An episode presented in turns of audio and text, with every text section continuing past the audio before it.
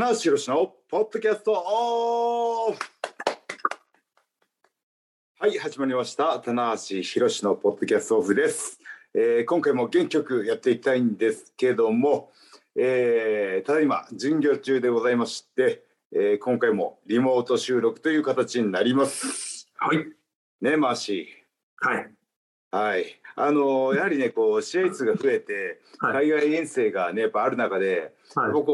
先をね先をこう見て、はい、収録日押さえとかないとダメだね。そうですね、やっぱりこう必ずなくなりましたみたいな感じでちょっとすいません、いつもいえお願いするパターンがね多いから。僕もねやっぱりこうねそういうスケジュールを立てるのが一番の苦手なのでちょっとね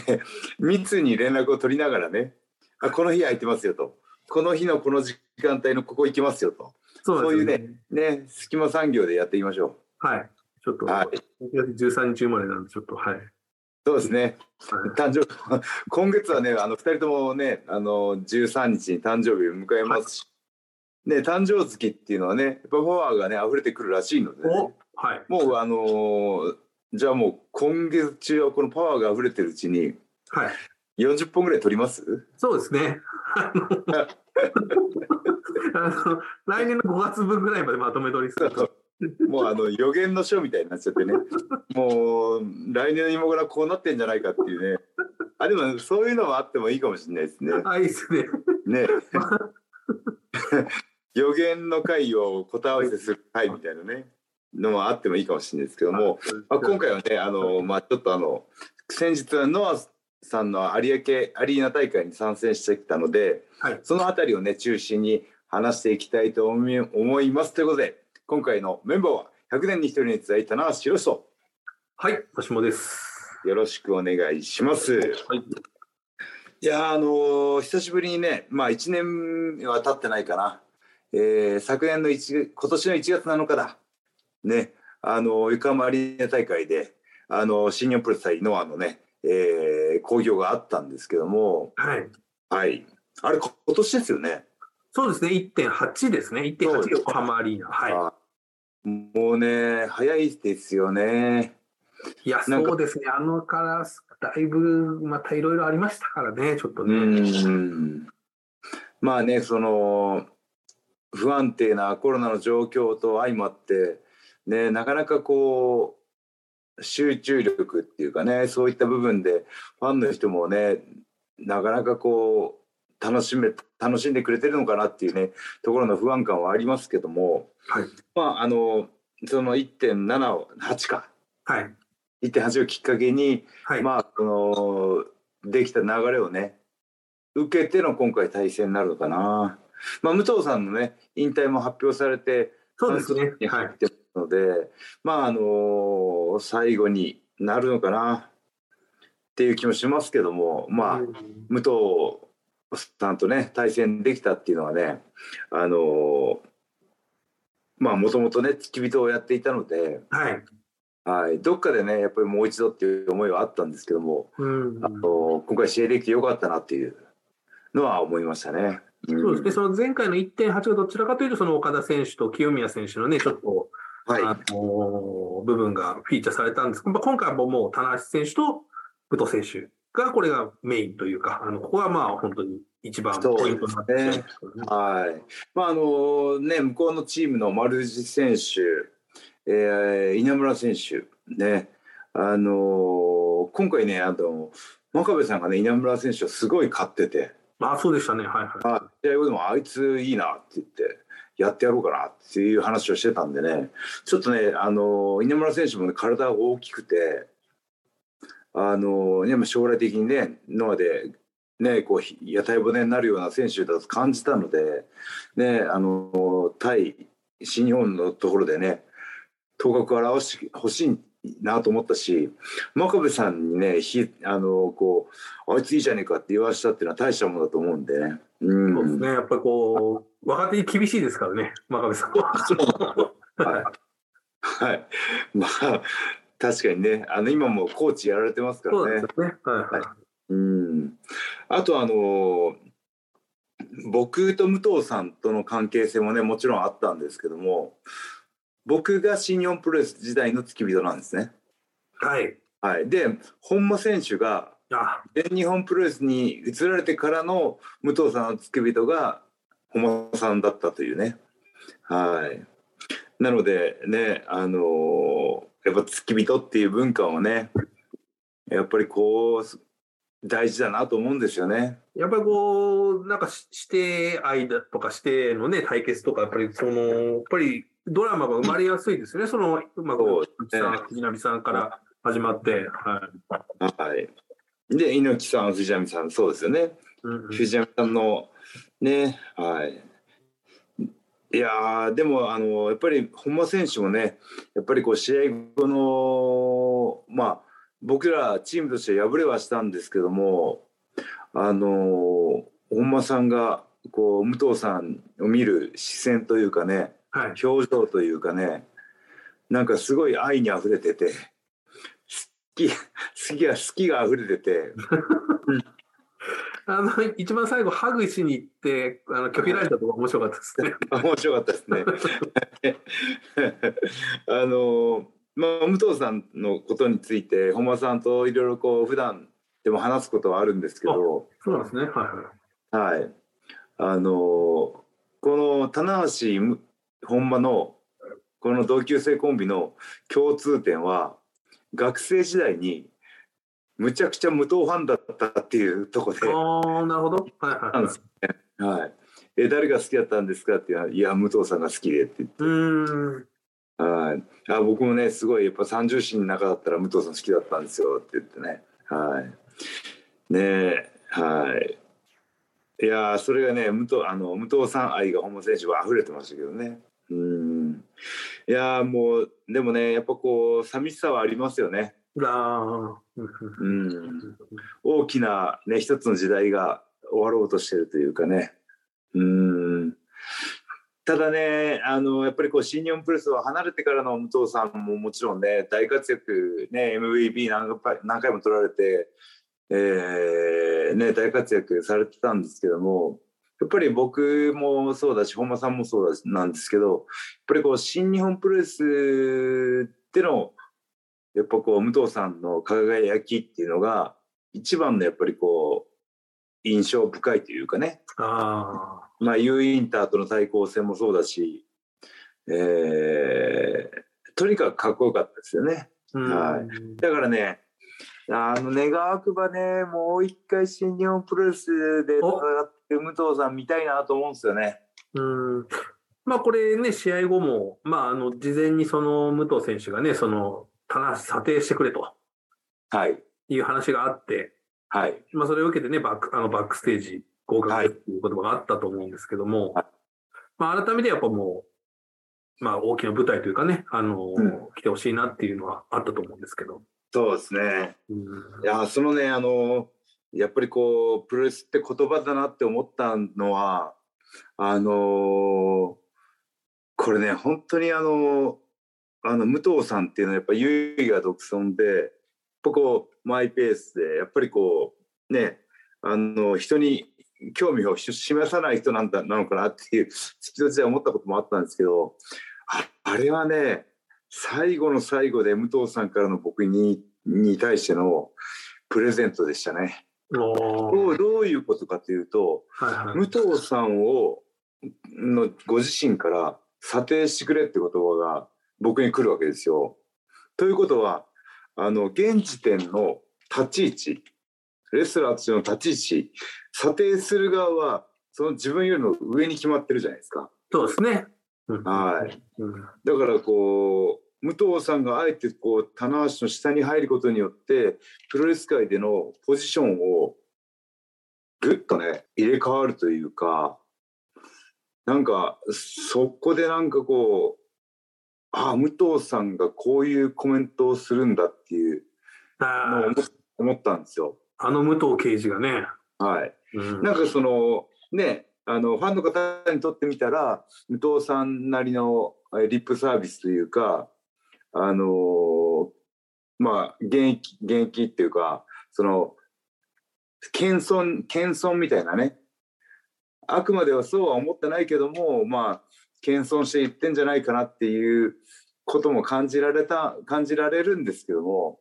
なんかね、あれは最後僕に対しての武藤さんの贈り物かなというね、あギフ、ギフトかなと思いましたよ、ね、ギフト今話題のいや、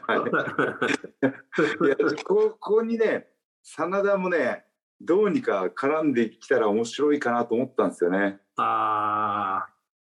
いやそのねもう無党愛っていう意味で言ったらねその、はい、あと結びつきといったら、まあ、真田さんはやっぱりね深いものありますから。そうですね、うん、はい。でも無党三重視となったら棚橋本間真田になるんですからね。あ、まあ、あとねその、まあ、かつてはやっぱり内藤選手もねその無党愛というか、うん、まあファン時代はっていう注釈付きになるのかもしれないですけど、かなりそうですね、はい、はいはいはい、うん、どうかそこに内藤も絡んできたら面白いのか。ただね、うん、内藤はあのドラマありますからね、うん、はい、あの一回こうスターダスト時代にそうですねやってますからねあ, あれはねやっぱりこう僕としてはやっぱりこう今のねやっぱこうあの内藤がどこまで武藤さんに通じるんだろうっていう、ね、目線で見てたんですけど、やっぱりその存在感だったりとかっていう部分で圧倒されてしまった印象があったんで、あれはちょっと厳しい試合でしたね。そうですね、まあ、会場のファンがやっぱりこう全員武藤側さん側についてるような印象だったので。ただね今の内藤が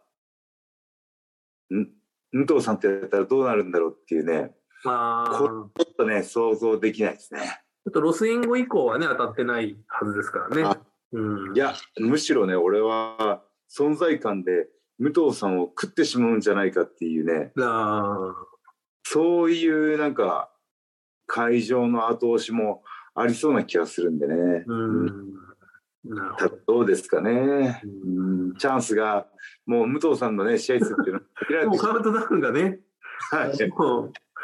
もう実質だってにがつですもんね東京ドームね、うん、そうです、はい、ととねノアさんの東京ドームでラストなんでね、はい。いや僕ね本当にあの入門していちねんめかな、はい、武藤さんご自身から「おいタナ俺ついてくれよ」って言われた時に来たと思ったんですよはい。でも武藤さんの前、あ、棚橋さんの前の付き人は誰だったんですか？武藤さん。いや、あのしばらく武藤さんつけてなかったんですよ。あ、そうなんですね。はいはい、はい、あの多分だいさん世代の誰かどなたかがついてたのかな。はい、ちょっとねそこまでは分かんないんですけど、あの当時付き人をつけたのは、えー、藤波さん、長州さんで橋本さんで長野。そのそれぐらいのキャリアの方ぐらいでしたね。はい。で、あのまあ僕も武藤さんについて、はい。で、あのその後なぜかね、あの長州さんにもおいあついてやってくれって言われて、あのまさかのね、あの長州さん武藤さんダブル付き人時代がいちねんくらいあるんですけど。はい、それは結構えぐいですね。死ぬほどきつかったですね。まああの付き人の仕事っていうのは、まあ、試合前の準備ね、コスチューム出してシューズ出して練習着出してってもう一通りね順番揃えて出しといて、でまあ武藤さんは試合後ねこうブーツ脱がしたり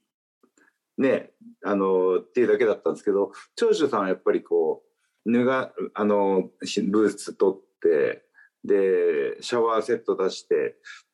ねあの結構きっちりやらないといけない言い方だったので、はい、これがね試合がバラバラだったらなんとかいいんですけども、あそうだ、はい、タッグマッチで、えー、無党組対長州組とかがあるともうねバックステージは戦場でございます。あっちで準備してこっちで準備してっていう物理的に無理なね状況があって、はい、そうですよね。でまあそういう時にね、まあ、僕はただでさえちょっとあのポケットしてるところがあるので、はい、あの長州さんの確かバスタオルを忘れてしまったんですね。お、はい、洗濯物をどっかに忘れて、はい、部屋に忘れてしまって、はいはい、やばいと思ったんで、あの長州さんのバスタオルがなかったんで武藤さんのバスタオルを長州さんに代用したんですねそしたら武藤さんのバスタオルがないわけじゃないですかもう自転車、自転車操業で、ね、そうですかね、こっちはいいけどこっちはどうするみたいなでやばい武藤さんのバスタオルがないってこううわーってなってたらあの、うん、心優しき中西さんが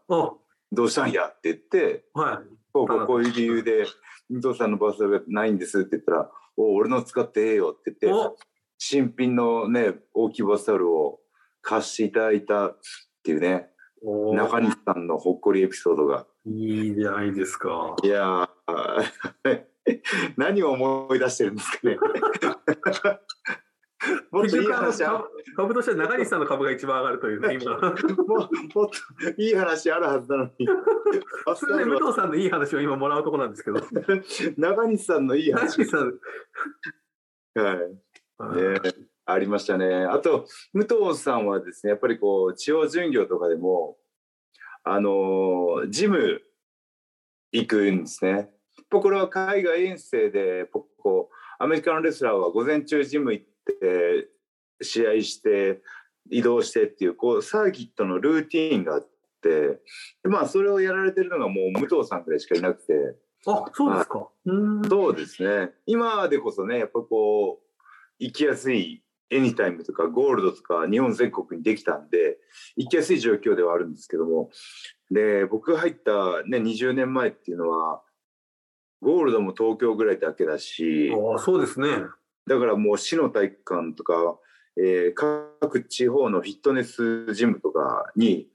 でおいタナジム探しといてくれって言われるのが、ね、であの一緒にいつもねジム行くんですけど、はいね、それもあのやっぱりこうトレーニングウェットトレーニングに関しては本当に武藤さん力強かったんですし、ちょうどねその時ね武藤さんがごいいご縁をくれたのはちょうどあのグリコのパワープロダクションっていうサプリメントが立ち上げの時期で、えー、メインのキャラクターを武藤さんにしてたんですね。はい、で、えー、でそのグリコさんと武藤さん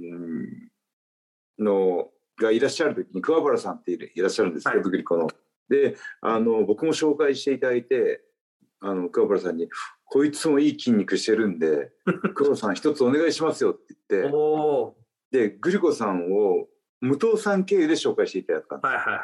で今でもねこうプロテインとか、えー、コスチュームのお尻にねグリコのマーク入ってるんですけど、えー、ね本当にサ プ, サプリメント面とかビタミン、ねあのー、そういう回復系のグ ル, グルタミンとかそういった部分でね本当にこのキャリアを支えてもらったんでね。はい、だからあの武藤さんがね、うん、全日本に行かれてからもあの新日本のパンフレットの広告に必ず武藤さんと、はい、あの棚橋さんのツーショットとあの桑原さんが真ん中にいるグリコのねあの広告が入ってましたもんね。広告ページもありましたもんね。はい、うん、はい、そうむちゃくちゃ僕恩恵受けてましたいや本当に武藤さんなくしてね棚橋なしというかね、はい、うん、でも今のお話聞くとそのトレーニングのスタイルというかライフスタイルもやっぱすごい影響とかそのまま武藤スタイルをこう引き継いだというか。そうですね、うん、はい、まああのトレーニングメニューとかその筋トレのマニアック具合は僕は武藤さんを抜いてしまったんですけど、なるほど、はいね、あのそのそのトレーニングをしっかりやるっていうこうルーティンをあの学んだのは武藤さんでしたね。はい、いやもう本当に力強かったですからね。うん、ベンチプレスもひゃくきゅうじゅっキロって言ってたんで僕はそのひゃくきゅうじゅっキロがね一つの目標になってて、でにせんじゅうごねんのじゅうよねんじゅうさんねんぐらいでね一回あのひゃくきゅうじゅっキロ上げて、ね、武藤さんに並んだなっていう、はい、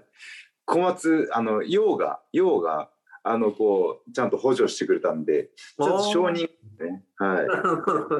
い、自己申告ではないと。自己申告ではなくて、ちゃんとやっぱ承認がいないとね、やっぱね。そうそうですね。まあ陽が覚えてなかったらこれはもうですね。陽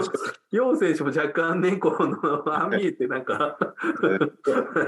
なの覚えてないよ。覚えてない可能性もありますよ。はい。そうですね。はい。はい。で、あの。いやまあ力強い、強いエピソードといえばですね、僕もわりかし筋量が強かったんで、あの福岡のジムからアメリカンジムってとこかな、このダンベルの片方さんじゅうろっキロさんじゅうろっキロでこうショルダープレスっていう、こうダンベルを上げしてたんですね。でまあ結構さんじゅうろくはまあまあ重たかったんで、はい、俺もまああの自信はあったんですね。はい、そしたらこう武藤さんがそれを見てね「おいタナ軽いのでやってんな」って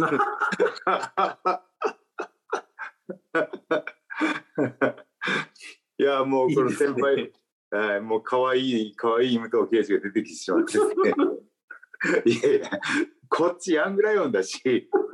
あなたもう新日本プロのトップ中のトップだから張り合う必要ないのに。おーただ軽いのでやってんなって言って、その断面ラックのさんじゅうろくのいっこ横のさんじゅうはちでふんって上げ始めていいですね、あのにキロ刻みでマウンティングされましたい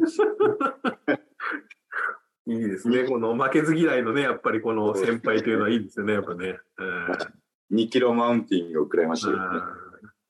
だからね、会見でもやっぱり俺とお前じゃ体重が違うんだよみたいなね話をしたりしましたよね、はい、なんかね。そうですね、やっぱりこう身長がねやっぱじゅっセンチそこまでは違わないかな。武藤さん公式はひゃくはちじゅうはちかな、はい、なんでそれぐらい違うんですけど、武藤さんやっぱりねあのー、ちょっと膝が曲がって今ね股関節もね悪くなってるみたいで、背中がこう若干猫背気味にはなってるんですけど、はい、それでもでかいんで、はい、いや大きいですよねやっぱり、うん、バックステージとかで見てもねやっぱり大きいなっていう、うん、はい、いやもうねあんなレスラーは二度と現れないんじゃないかなっていうね気もしますけどね。はい、やっぱりこうあのプロレスラーってあの、まあ、いくつもこう、ね、プロレスラーを構成する要素があって、まあ、身長体重顔つき体つきで性格、はい、あんねかっこよくてでかくて運動神経よくて、そうですね、ねまあこうなんだろうコメントにあのユーモアというかね、はいあのアンニュイなかアンニュイじゃないなはいなんかこうでその後天上天が唯我独尊じゃないですけど俺よりすげえやつはいねえだろうっていうようなマインドのレスラーっていうのはね本当にまた猪木さんとも違う虚勢というかね。そうですよね、うん、うんだからあの武藤さんのすごいところはあのやっぱりこう猪木さんから受け継がれるストロングスタイルというか現場監督の長州さんにあまりこう厚遇を受けてないんですよ。ああ、はい、なるほど。なんかまあ、まああのまあ、僕の印象ですけどね、ファン時代もそうだし新日本プロレスも入った後もそうなんですけど「おうケイジ!」って言ってすごい普段はフランクなんですけどやっぱりこう。やっぱこうマッチメイクでチャンスをもらってたっていうかいうのはやっぱ押されてたっていうのは橋本さんだったのかなっていう気がして、だから橋本さんはねあの アイダブリュージーピーブイナイン か達成してますけど、武藤さんがねそんなに アイダブリュージーピー に絡んでないんですよ。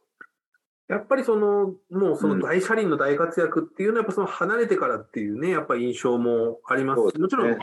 あの局面局面ではねその東京ドームとかUインターとかね、いろいろ U インターとかたくさんあるんですけど、うん、そうですね、大きな記録的な部分で確かに橋本さんの方が、まあ、あるいは ジーワンに 連覇のね、あのー、最多勝利のね、長野さんと、うん、いやだからその闘魂三重視っていうのは面白いバランスでできてたんですよね。うん、いやとんでもないさんにんがでもね本当に同期同時ね。だから僕はねあの武藤さんだったらもっとね圧倒的なスターになれてたはずだと思うんですよ。あうん。でも疾患もあってビジュアルも良くて運動神経があってあの花でしょ。もっとね圧倒的な新日本でポーンとね三重視でくくれないぐらいのもうトップスターになれたところがあったんじゃないかなっていうね。なるほど。うん。それをこうまあ三重視の絆とかがねやっぱりあるのでね。うん。ファンもやっぱりこの闘魂三重視っていう部分でね見てたのが長いからそういう見方になってしまったかもしれないんですけどね。うん、あとはこの本当キャリア全般を通して活躍し続けてるっていうのもすごいですよね。はい、まあそのいやまああの僕が海外遠征帰ってこられてオレンジパンツの頃からかな見始めたのはね本格的に見始めたのはそうなんですけど、ね、またあのシャイニングウィそうなんですよ。武藤さんのすごいところはそのキャリアに応じてフィニッシュがどんどん変化していくんですよね。はい、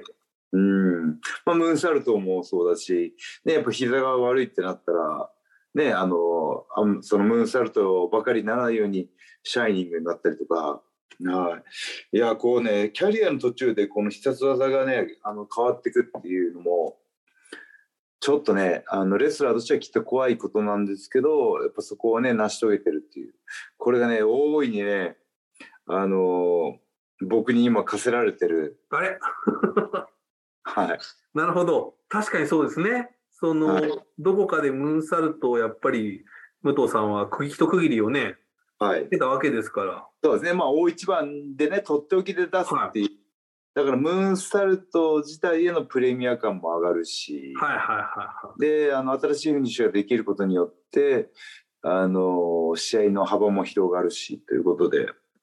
ね、だからこうやっぱりこう師匠をねこう知らず知らず追いかけているんですかね膝悪いのも似てきてしまってねそうですねだからそういう意味ではまあちょっと、まあ、常にこう改良というか、ね、あのどんどんモデルチェンジしながらっていう、うん、それこそ髪の毛をね全部剃っちゃったのもあのそうですね、正直、ね、びっくりしましたし、うん、やっぱこうそれはすごいですよねアップデートですねうんあ武藤敬司のすごいところは、うん、こう時代を読み間違えないところかなそうですよね、うんうんうん、はいうん、いやでも寂しいですねお、うん、正直ねやっぱこうまあそのこと言ったらねこういうプロ選手のキャリアもそうだし、ね、人の時間には限りがあるものなんですけども、うん、武藤さんが引退された後のプロレス界どうなっていくんですかね、うんうん、いやでもね本当コロナにくいですねあ本当そうですね、うん、だからもう本当に武藤さんなんか超盛大に送り出してあげたいですよねうんまあ東京ドームなんでねたくさんの方が来てくだ行く来てくださると思うんですけどねそれだったらこの間あの有明がねあの声出しオーケーの声出しのねはいはいはいね、武藤コールが響きましたけども、はい、あのタナさんとね向かい合ってあのものすごい武藤コールが、はい、タナシコールは煽ったこの最初の指の瞬間で無が来ましたからねタじゃなくて無が来ましたよねあればっかりはもうしょうがないですねそうですねはい、うん、